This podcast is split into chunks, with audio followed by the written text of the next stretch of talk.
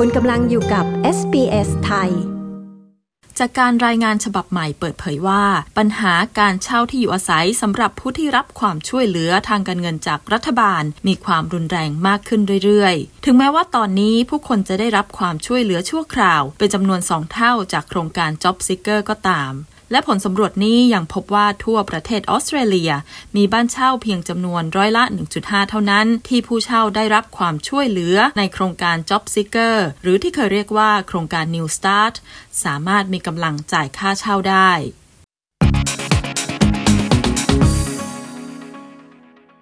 คุณแอมเบอร์จาร์เรต คุณแม่เลี้ยงเดี่ยวจากนครแคนเบราเล่าว่า เมื่อเธอได้ตกลงเลิกรากับสามีเมื่อปีที่แล้ว เธอประสบปัญหาที่ไม่สามารถหาเช่าบ้านสำหรับตัวเธอเองและลูกๆอีกสามคนได้ทำให้เธอต้องหอบลูกๆ ไปนอนตามที่ต่างๆ บางทีต้องย้ายที่นอนถึงสามครั้งต่อหนึ่งสัปดาห์ เธอเปิดเผยว่า just there was no stability uh, constantly feeling like you just don't know what tomorrow's going to bring um, and, and obviously not being able to offer um, that security for your kids, uh, it's hard.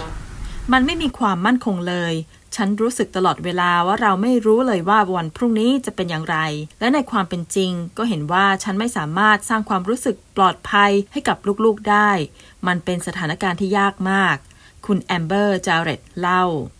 การระบาดของไวรัสโคโรนาได้สร้างปัญหาสังคมในหลาย ๆ ด้าน โดยเฉพาะอย่างยิ่ง ผู้ที่ประสบความลำบากอยู่แล้ว ก่อนที่สภาวะเศรษฐกิจจะถดถอย รายงานสรุปสถานการณ์การเช่าบ้านขององค์กรแองกลิแคร์ออสเตรเลียแสดงให้เห็นว่าปัญหาเรื้อรังของการขาดแคลนบ้านเช่าที่ราคาไม่แพงมากนักสำหรับคนที่มีรายได้น้อย และผู้ที่ได้รับความช่วยเหลือจากรัฐบาลนั้นมีมากขึ้นเรื่อยๆ ซึ่งรายงานนี้ได้สำรวจจากตัวอย่างบ้านเช่าราวๆ 7,000 หลังทั่วออสเตรเลีย และพบว่ามีเพียงร้อยละ9หรือประมาณ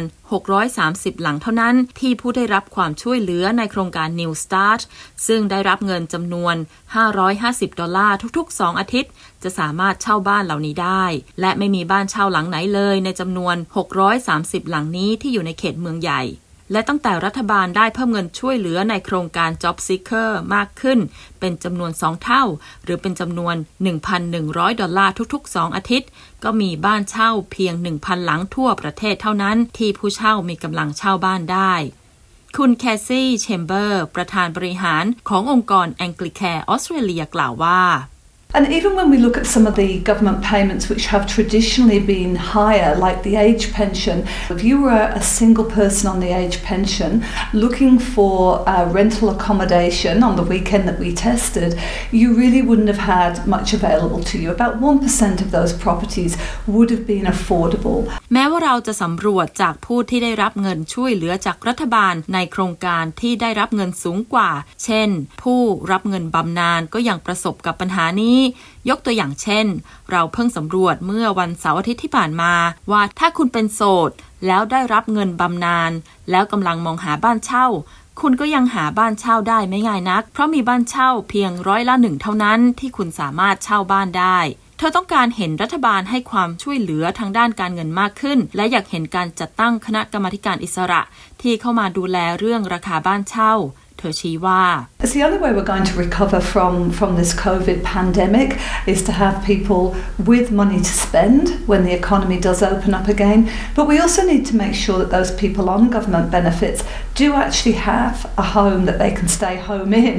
ทางเดียวที่เราจะกลับมาเข้มแข็งหลังจากการแพร่ระบาดของไวรัสโคโรนาได้ก็คือ การที่ผู้คนมีกำลังใช้จ่าย เมื่อภาวะเศรษฐกิจฟื้นตัวอีกครั้งหนึ่ง และเราก็ต้องการที่ทำให้แน่ใจว่า คนที่ได้รับความช่วยเหลือทางการเงินจากรัฐบาล สามารถมีบ้านที่พวกเขาอยู่อาศัยได้ คุณเคซี่แชมเบอร์อธิบาย ส่วนดรแคสซันดราโกดีจาก The Australian Council of Social Service เห็นด้วยกับความคิดดังกล่าว เธอกล่าวว่า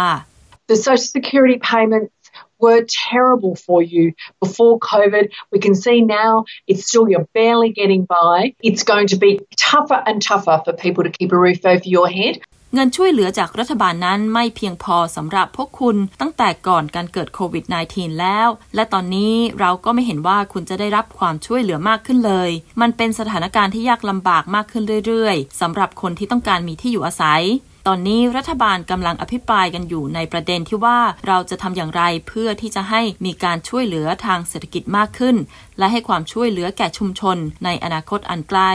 มันมีสองอย่างที่เราสามารถทำได้ก็คือ เราสามารถที่ทำให้แน่ใจว่าถ้าคุณตกงานเราต้องดูแลเรื่องเงินช่วยเหลือ ให้มีจำนวนที่เหมาะสม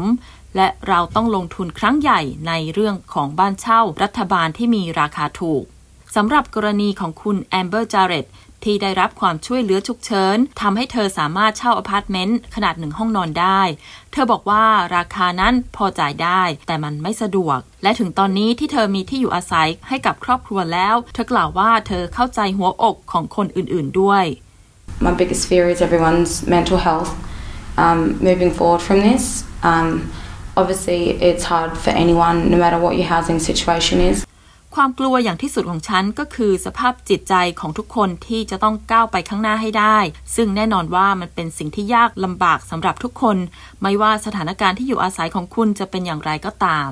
ขณะนี้ SBS News กำลังติดตามความเคลื่อนไหวและความคืบหน้าของเรื่องนี้จากกระทรวงบริการสังคม หรือ Department of Social Service อยู่นะคะ รายงานเรื่องนี้โดยคุณ Charlotte Lam SBS News เรียบเรียงและนำเสนอโดยชยดาพาว SBS ไทย